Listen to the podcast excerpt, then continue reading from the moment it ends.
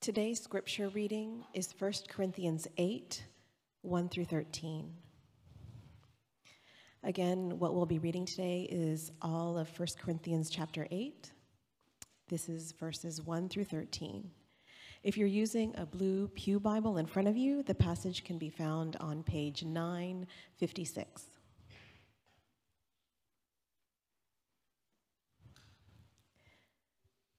Please stand with me in honor of God's good and perfect word.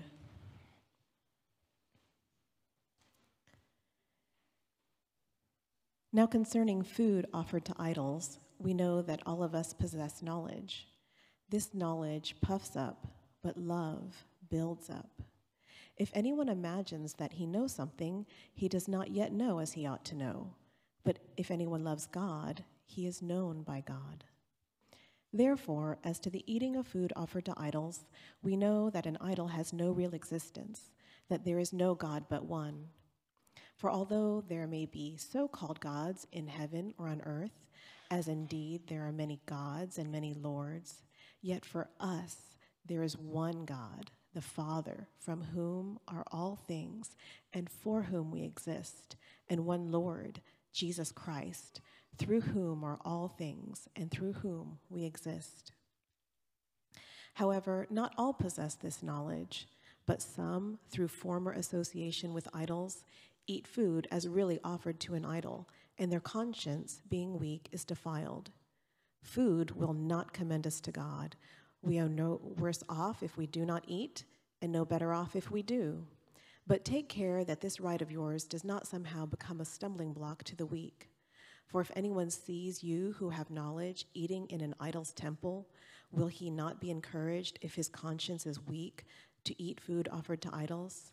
And so by your knowledge, this weak person is destroyed, the brother for whom Christ died.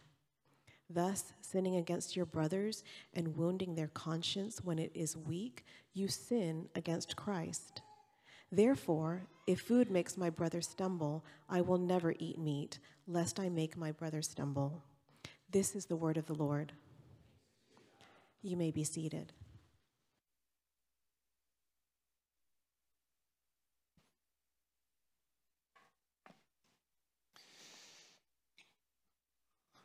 Let me pray for us once more. Father, thank you for your holy word. Thank you for the truth that resides in, in the scriptures. And now we pray for your spirit to help us to understand this truth and to respond appropriately with faith and obedience to your truth for your glory and for our good. All in Jesus' name we pray. Amen.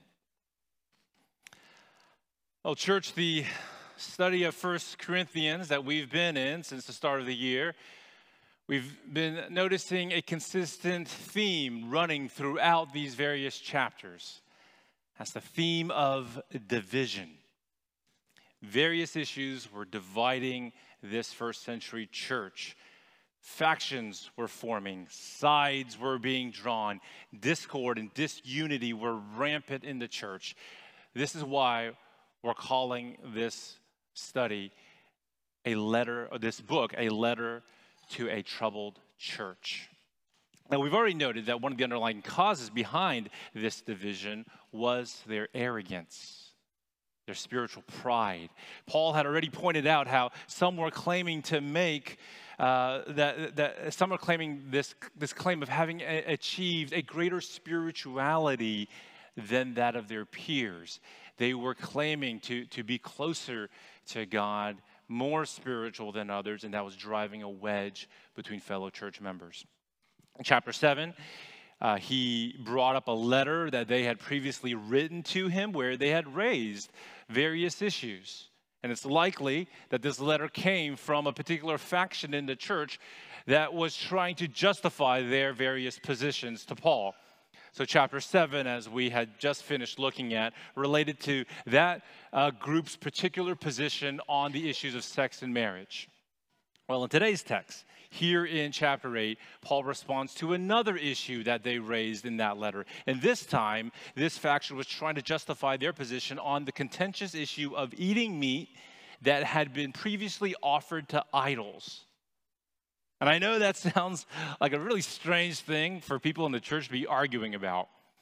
But you have to understand that in those days, there was a serious disagreement over whether a Christian can, in good conscience, eat food offered to an idol, or would doing so be inherently wrong and sinful. So some saw it as merely a matter of Christian freedom, so they didn't see it as a problem at all. But others in the church viewed the eating of meat sacrificed to idols as a participation in the idolatrous worship that it all originated from. So, for some in the church, their consciences were clean. Their consciences were allowed them to eat the meat, even eating that meat in the context of a meal in an idol's temple. But for others in the same church, their consciences prevented them from doing any of that. Eating meat that had been previously offered, let alone eating that in the temple of that idol.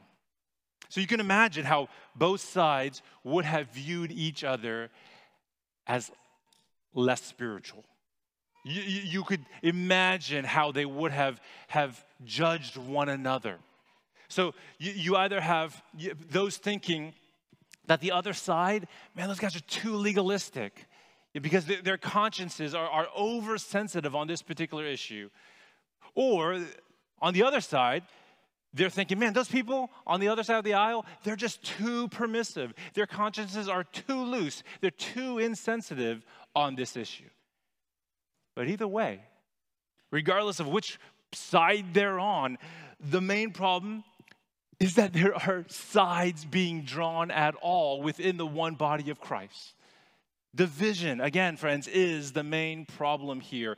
And here, in this case, it just so happens to relate to the Christian conscience.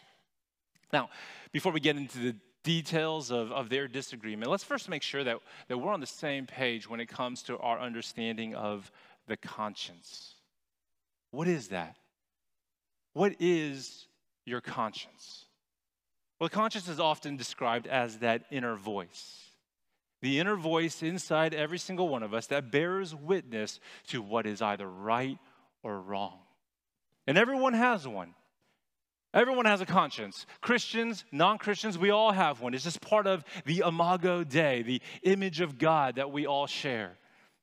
Now, sadly, there are some in society whose consciences are so damaged, so seared, that they would be rightly called sociopaths. Their consciences no longer work, not telling them anymore what is right or wrong. But everyone else, everyone else you meet, has a working conscience that will either prick or prod accuse or excuse, comfort or convict. And it's that inner voice we're talking about here, that inner voice telling you what is right or wrong. And that really speaks to the limited function of the conscience. It only deals with the category of right or wrong. Its job is not to help you make decisions about what school you should apply for or whether you should marry that person or where the two of you should go live or whether or not you should change your career path. Answering those kinds of questions is the job of spirit led, scripture informed wisdom. You turn to biblical wisdom for answering those things. The conscience really has only two speeds right or wrong, sinful or not sinful, black or white. It doesn't handle shades of gray very well. It'll either accuse you or excuse you. So if you consult your conscience to help you to make a decision, then you better make sure that that decision deals only with the issues of right or wrong. If you're looking for advice on how to choose between good, better, or best, then don't look to your conscience. It's not going to help you there. The conscience deals with good or bad, right or wrong. Now, I know that, that sounds pretty straightforward, it sounds pretty clear, but of course, we know that matters of the conscience are far, far from straightforward and clear.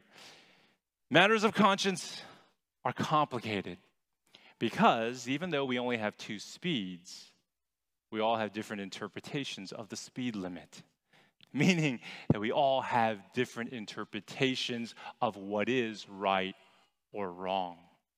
And so in the first century Corinthian church, there were clashing consciences over the rightness or the wrongness of eating food sacrificed to idols. Now, for us, in the 21st century American church, well, there are clashing consciences between fellow Christians over the rightness and wrongness of COVID vaccines, mask mandates, voting Republican or Democrat, using someone's preferred pronouns, behaviors like drinking alcohol, smoking, recreational drug use. Now, friends, if any of those issues I just named caught your attention and you're thinking, how is that controversial? It's obvious what's right in that case. Of course, every Christian should, dot, dot, dot. That just goes to show how important it is to talk about this issue of the conscience. Because it's very likely that your conscience won't perfectly match with other Christians, even Christians right here sitting next to you. So, if we want to preserve the unity of our church, if we want to resist the kind of divisions that can come when consciences are clashing within a community, then we must learn how to tend to our own consciences while at the same time being sensitive to each other's. So, to do that, I want us to consider three lessons that can be learned about the Christian conscience. That's what we're going to do today as we study chapter 8. So if you want to look in your bulletin, look at the outline there, and these are the three lessons we're going to consider. First, a strong, informed conscience without love can be destructive. Second, a weak, misinformed conscience without instruction can be oversensitive. And third, a strong, informed conscience guided by selfless love can be truly free. All right, first, let's consider how a strong, informed conscience without love can be destructive. That is, it can tear down a church when our whole goal is to build it up. Now, I think Paul is clear here in this text and in other places where he talks about the conscience, whether later in chapter 10 or in Romans 14, I think it's clear that his preference is for every Christian to develop a strong and informed conscience. Back in chapter 1, he was commending the Corinthians for being a theologically knowledgeable and spiritually gifted church. He commends them for that. He, he, he's glad that they are strong and informed. And yet, and yet, as we'll see later on in chapter 13, Paul is also disappointed in how much they lack in love. A strong and informed conscience is better than a weak and misinformed one, but if you have not love, you are but a noisy gong or a clanging cymbal. If you have not love, you are nothing and you gain nothing. You're just going to destroy your community. So, Paul begins, if you look with me in chapter 8, verse 1, addressing yet another matter dividing the church. Look at verse 1. Now, concerning food offered to idols. This, as we said, was an issue that was raised in the previous letter that, that a group of Corinthians had sent to him. Those, those with strong consciences were the ones likely sending this letter, trying to justify their eating of this kind of food. Now, some historical background is, is going to help you to, to, to understand this. The Greek word here that's translated by the phrase food offered to idols, that's just referring to sacrificial meat. When a, a worshiper offered an, a sacrificial animal within a pagan temple, part of the animal, part of the meat, would have been burned right there on the altar, and that would have been considered the, the portion given to that god or that goddess, that, that idol. But then some of that meat at the same time would have been eaten right there on temple grounds, either in an explicitly religious feast as an extension of that religious uh, worship, or in another context, still on temple grounds, it would have been eaten in a non idolatrous social meal with no religious sacrifice involved. And after that, if there still was more leftover meat, then the rest of it would have been sold into the sold at the meat market for people to take home for personal consumption. So that's that was what's going on in their day. So when dealing with this issue of eating meat offered to idols, we have to distinguish between three distinct contexts. First, First, there's the context of a Christian purchasing this kind of meat from the meat market to eat at home, knowing, though, that it had been previously offered to an idol in this or that temple. Does the origin of the meat and its close association with idol worship, does it necessarily taint the meat, making it therefore unholy for Christians to consume? There were believers in Corinth who thought, nah, it's, it's totally fine. It's just meat, it's okay. While others considered eating that kind of meat to be idolatrous and flat out wrong. And Paul addresses that particular context here in our text and later on in chapter 10, verses 23 to 33, which we'll look at in a couple weeks. Oh, actually, We'll look at it in the fall when we, when we take a break from Corinthians. We'll come back to that. Th- then there's, of course, the more contentious scenario where the meat is actually consumed in the temple itself. But even in this scenario, there are distinctions to be made. So the second context is where a Christian eats this meat while participating in one of those explicitly religious feasts that are really just an extension of idol worship. And Paul is going to directly address that issue in chapter 10, verses 14 to 22. And there, friends, I'll just let you know, he is black and white about that context of eating it as part of the religious worship of that idol. He says it would be completely wrong to participate in that feast, eating that food, because that is direct participation in idolatry. He compares it even to the Christians eating of the Lord's Supper as part of our religious worship to our Lord Jesus. He's comparing it the same way. This has religious significance eating it in that context has religious significance. That is not a matter of conscience that we can just, you know, agree to disagree about. No, that is a matter of obedience. You should flee from that kind of idolatry. That's what he says in chapter 10. But there is a third context, and that's where a Christian eats this meat in an idol's temple, but in one of those non idolatrous social dinners, much like eating in a public restaurant today. See, back, back then, in those days, it was common for trade guilds to conduct their feasts within an idol's temple. So, you know, if you were a mason in those days, you'd be probably invited to come and attend a feast put on by the local masonry guild. Well, the guild and all the people invited, it's probably too many people to fit inside one, you know, ancient Near Eastern home. So, we're going to hold this dinner. Well, it's not like they had a booming restaurant scene back then in Corinth. So you would hold that meal in a temple, because back then, temples served also as public dining halls. It's, it's, like, it's like if a non-Christian showed up at church today at 1230, you know, just going to join us for some lunch, just to eat, eat some lunch with some friends.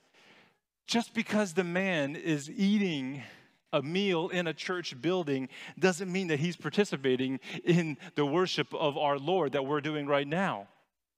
So, in the same way, some in the Corinthian church saw that that is the same situation as, as eating in one of those social dinners. To them, it, was a non issue.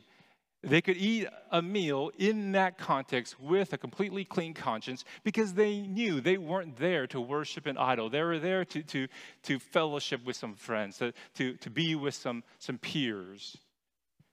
But others in the church felt strongly that any kind of meal conducted in an idol's temple would be religious by nature and that would associate you with idolatry. So their consciences could not allow them to eat in an idol's temple because they saw it as sinful.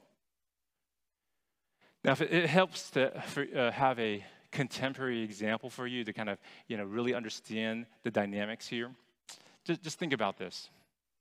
Think about eating in Chinatown. I'm sure many of you have had the experience of walking into a Chinese restaurant where, right there at the entrance, the owners have placed a plate of oranges and incense before a statue of Buddha. And they do that because they want Buddha to bless them and bless their restaurant with prosperity. So, if prayers to a false God, prayers to an idol are being made in that restaurant, would it be wrong for Christians to dine there? Now, I assume most of you could eat in that restaurant with a clean conscience. But what if? What if you were walking into that restaurant with another Christian who immediately turns around and leaves the restaurant and you ask, why? What's going on? And they say, it's because of that Buddha right there. Did you see that? There's an idol there. Idol worship is happening in there. We're Christians. We can't eat in there. Now, let's just say you are really looking forward to trying out this new popular restaurant. Or to add to that, just imagine if the two of you were there for a birthday party, a birthday dinner for a mutual friend, and everyone's already inside, everyone's seated, everyone's ready to go, and you would be really disappointed to miss out on that party. But your friend refuses to go in. In that hypothetical, what would you do? What would you do? Well, that question really gets to the heart of this text. Because Paul is mainly concerned to instruct those in the church who have the stronger, informed conscience. They apparently knew that others with weaker consciences were offended by their actions, with, with some of these weaker brothers reluctantly joining in in these meals in an idol's temple against their own consciences, meaning that they were led to do what their consciences, consciences were telling them is wrong. But these members with stronger informed consciences didn't really seem to care what they were doing to their other brothers. They did what they wanted to do because they knew the truth. They knew that idols are not real, they're just statues, statues of wood or stone. They knew that there's only one true God and He eternally exists as three persons Father, Son, and Holy Spirit. They had good theology.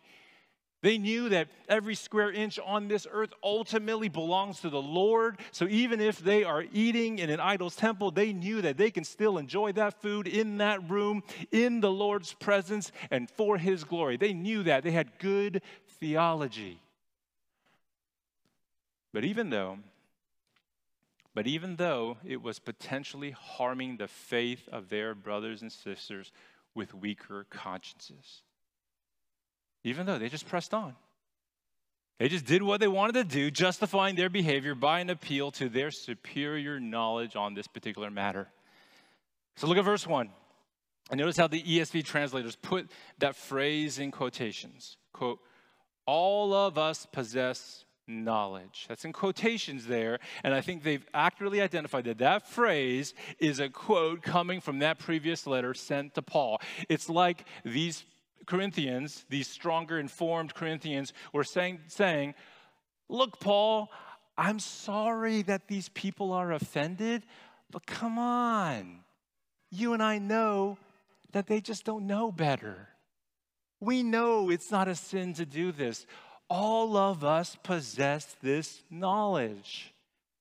You know, maybe from time to time, we actually need to provoke our friends a little we need to prod them a little, those with weaker consciences, in order to, to, to lead them to share the same knowledge of the truth as we have.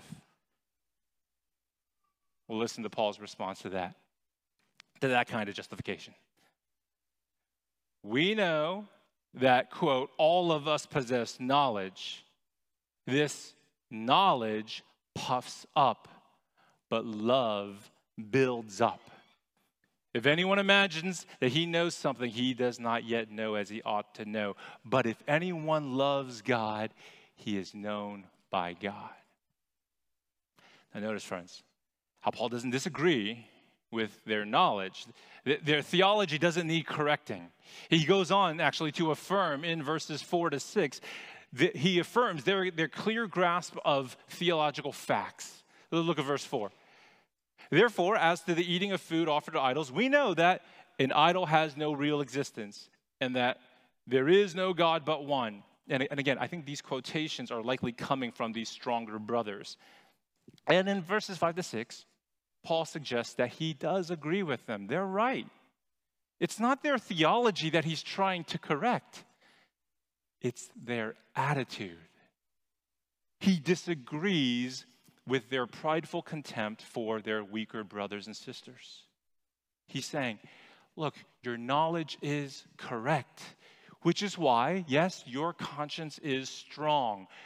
But a strong, informed conscience without love fails to build up others in their faith. Instead, it just puffs up your ego. That's all it does. So Paul goes on to warn that your correct knowledge might become, look at verse 9, a stumbling block to the weak. You might lead a weaker brother to follow in your steps and act against conscience, committing what his conscience is telling him is a sin. Your correct knowledge will end up damaging, perhaps even destroying this guy's faith. You will have sinned against your weaker brother and wounded his conscience. Ultimately, you will have sinned against Christ, he who died for both you and your weaker brother. Now, my friends, this is a word of correction that I think many of us need to hear. In that scenario I gave you, standing outside that Chinese restaurant, I think many of us might try to correct our brother right there on the spot and tell him, come on, oh, come on, it's no big deal. Stop being so sensitive. Don't be so legalistic. Let's go. Come on, let's go inside. Everyone's waiting for us. Come on. Many of us would probably grow frustrated with that brother. And it's no surprise if we begin to grow relationally distant with that person because we feel like he's just he's too prudish, too legalistic. He, just no fun to be around. And that's how relational cracks begin to form. That's how divides begin to happen within a community. That's how those of us with strong, informed consciences can grow puffed up in pride, and we can contribute to the collapse of a community. Now, friends, even though Paul's main focus is to correct the attitude of those with strong, informed consciences. Notice with me, though, he also does have something to say to the other side, to, to the weaker brothers. Here's our second lesson that we need to learn a weak, misinformed conscience without instruction can be oversensitive. That's what some people need to hear. Paul goes on in verse 7 to address those who don't recognize that that eating food offered to idols is permissible, even eating it in an idol's temple, in, in a social dinner context. He describes those who don't have this knowledge as those who have weak consciences. Look at verse 7. However, not all possess this knowledge, but some, through former association with idols, eat food as really offered to an idol, and their conscience, being weak, is defiled. Now, I know at first glance it seems like Paul is using labels of weak and strong in order to make value judgments, as if he's declaring that these Christians over here who are stronger in their consciences, they're the more spiritual ones, they're the better Christians. But that would not fit the context of this letter at all, because remember, the, the, the primary problem in the church is the vision stemming from this arrogant attitude of seeing yourself as more spiritual than your fellow Christians. So Paul is clearly not adding to that. He's not siding with these stronger Christians in this case, calling them more spiritual. No, he's actually trying to correct them. He's trying to correct the situation. So when Paul says that someone has a weak conscience, don't automatically take offense to that. He's not insulting by saying that you have a weak conscience. By weak, he just means a conscience that is easily wounded, easily pricked. It's oversensitive. That person that has that kind of a conscience sees most issues in black and white as matters of sin and disobedience. Now, of course, Paul's not suggesting that, that we should never be black and white about things or that there, there aren't clear matters out there of right and wrong, but he is asking the question where are you drawing your convictions? What's informing your conscience to determine for you what is right or wrong? And Paul is suggesting that those who have weaker consciences should consider the possibility that they are being stricter than God himself. What if you have more rules burdening your conscience than God has in Scripture? When you have more convictions than God Himself, then yes, it, your conscience will probably be, probably be easily wounded and easily pricked. That's what Paul means by having a weak conscience. So here's another example for you. Imagine a Christian whose conscience tells them it's wrong to drink coffee because coffee is a stimulant with addictive qualities. And you might be thinking, no one thinks that. Well, actually, that's not a very far fetched example because there are actually many religious groups out there that prohibit the drinking of coffee. I mean, just think about the Mormons, think about Muslims. That's the very reason why they tell their adherents to not drink coffee.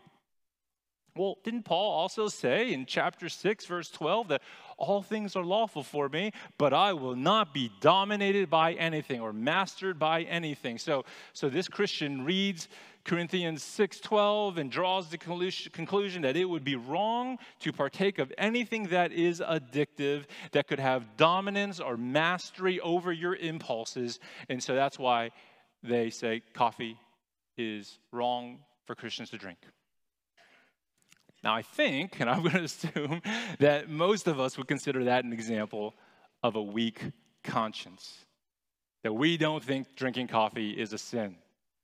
We would say that this brother has a misinformed conscience about what God's word permits or restricts. And we would try to help him to calibrate his conscience so that it more closely aligns with God's word. And he can, you know, try to try to help him to understand 1 Corinthians 6:12 in its context, and you'll realize that it doesn't, it doesn't mean by application you can't drink coffee. Now, for that to happen though, to help this brother to be able to, to have a theologically informed conscience, he's going to have to shed some rules. The Rules that he has probably been living by for quite some time. Rules that he has strictly held himself to, probably held a lot of other people to. And so letting go of those rules can be a hard thing to do. But that's what you have to do if you want to strengthen your conscience. If you have more rules than God, you have a weak conscience. And to grow in strength, means to align your conscience more closely to what God actually prohibits and God actually permits in Scripture. So, in our example, we can try to help that brother develop a more theologically informed position, and hopefully, uh, he'll come to realize that he is permitted to drink coffee if he wants to. But he doesn't have to drink coffee. Maybe he doesn't like the taste of it. But what's important is that he doesn't judge or condemn anyone who does enjoy a cup of joe, you know, enjoys drinking coffee, getting a latte, you know, don't judge that, that person. What's important is that our consciences don't clash over such issues so that our unity as a church is preserved. Now, I'm sure that was what Paul's hope was for the Corinthian church. I'm sure he wanted those with weaker consciences when it came to this issue of food offered to idols to develop a more theologically informed position. He would want their consciences to be less burdened by so many rules and more calibrated to Scripture. They don't have to eat in an idol's temple. They don't have to buy meat that was used for idol worship. They don't even have to like eating meat.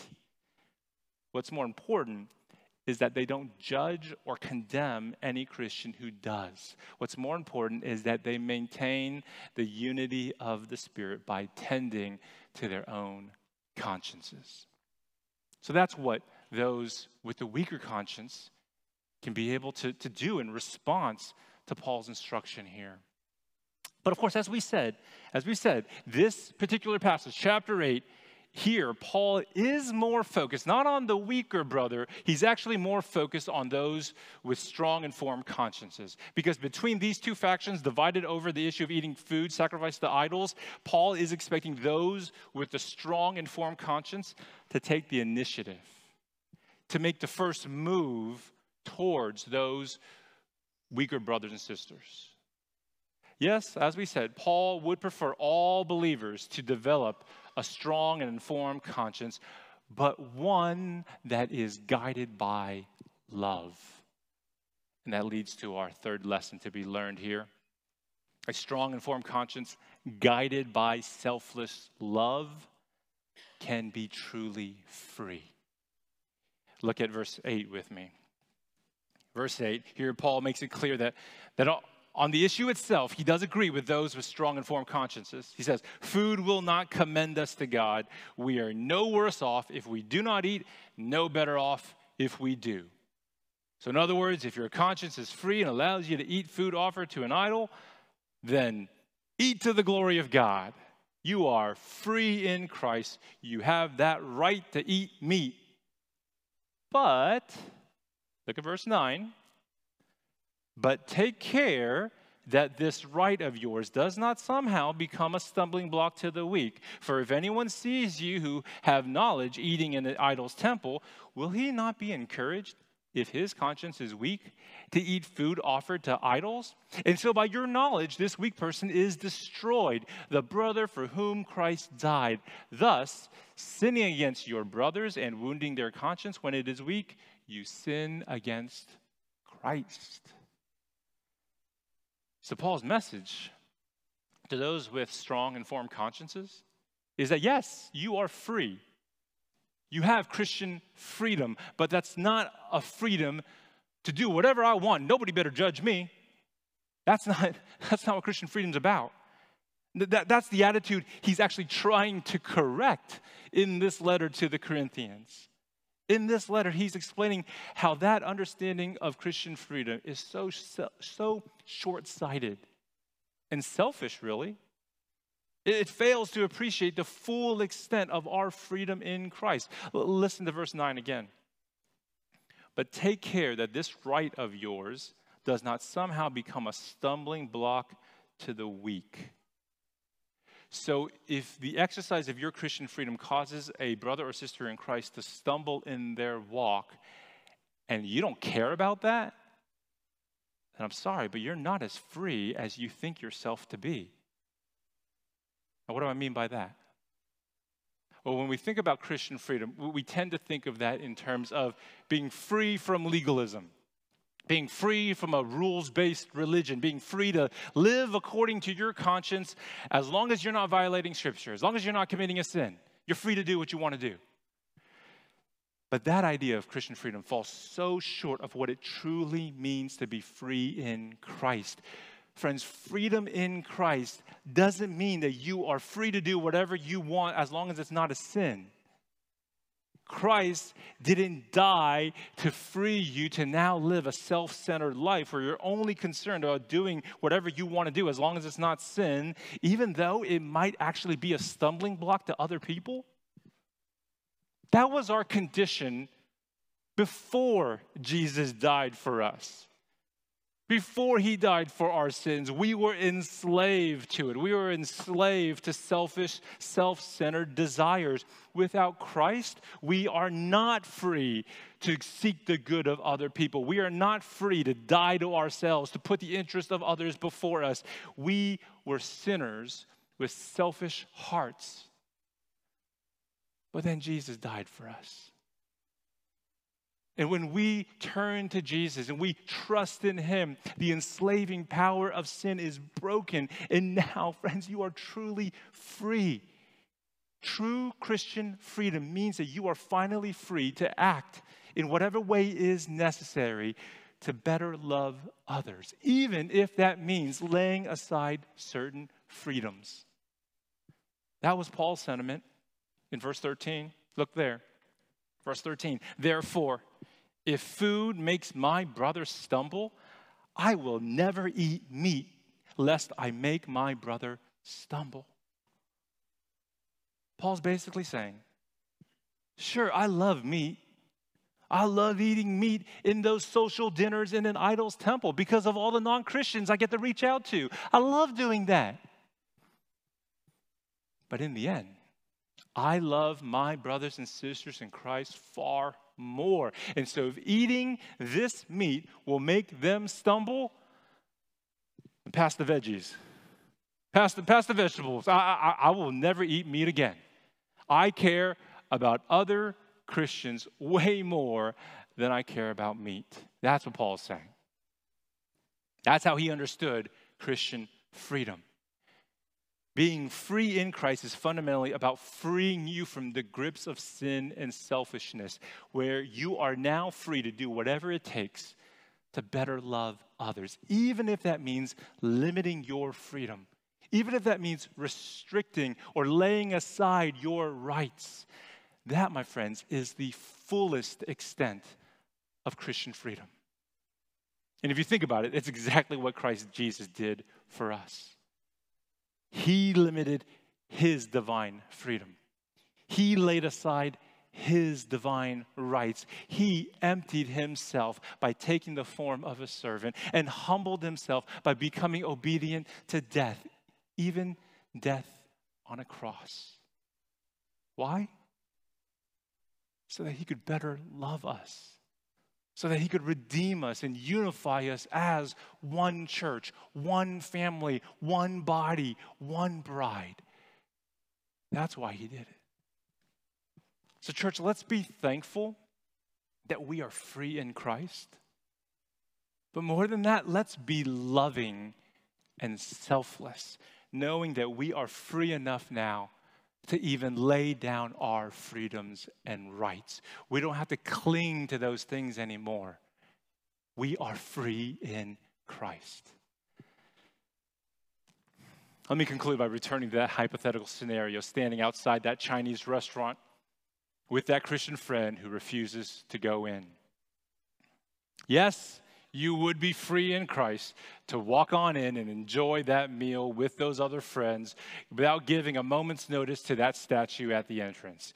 You would not be committing idolatry.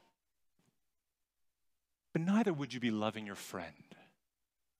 As a Christian, you are so free in Christ that you are free enough to die to your own self interest. You are free enough to die to your disappointment in missing out on that dinner with those friends. Christian love calls you to lay aside your Christian freedom and to suggest another restaurant that the two of you can enjoy together in good conscience. Christ died and rose again for you to become that kind of selfless, loving friend. Let's pray. Father, thank you for this text. Thank you for just how relevant Scripture is and how it speaks to us, it speaks to our consciences. And so, Lord, if our consciences are, are either oversensitive or insensitive, may you calibrate our consciences to align it more closely to your word, to your truth, that we might be more selfless and more loving, and that you might preserve our unity as a church. In Jesus' name, amen.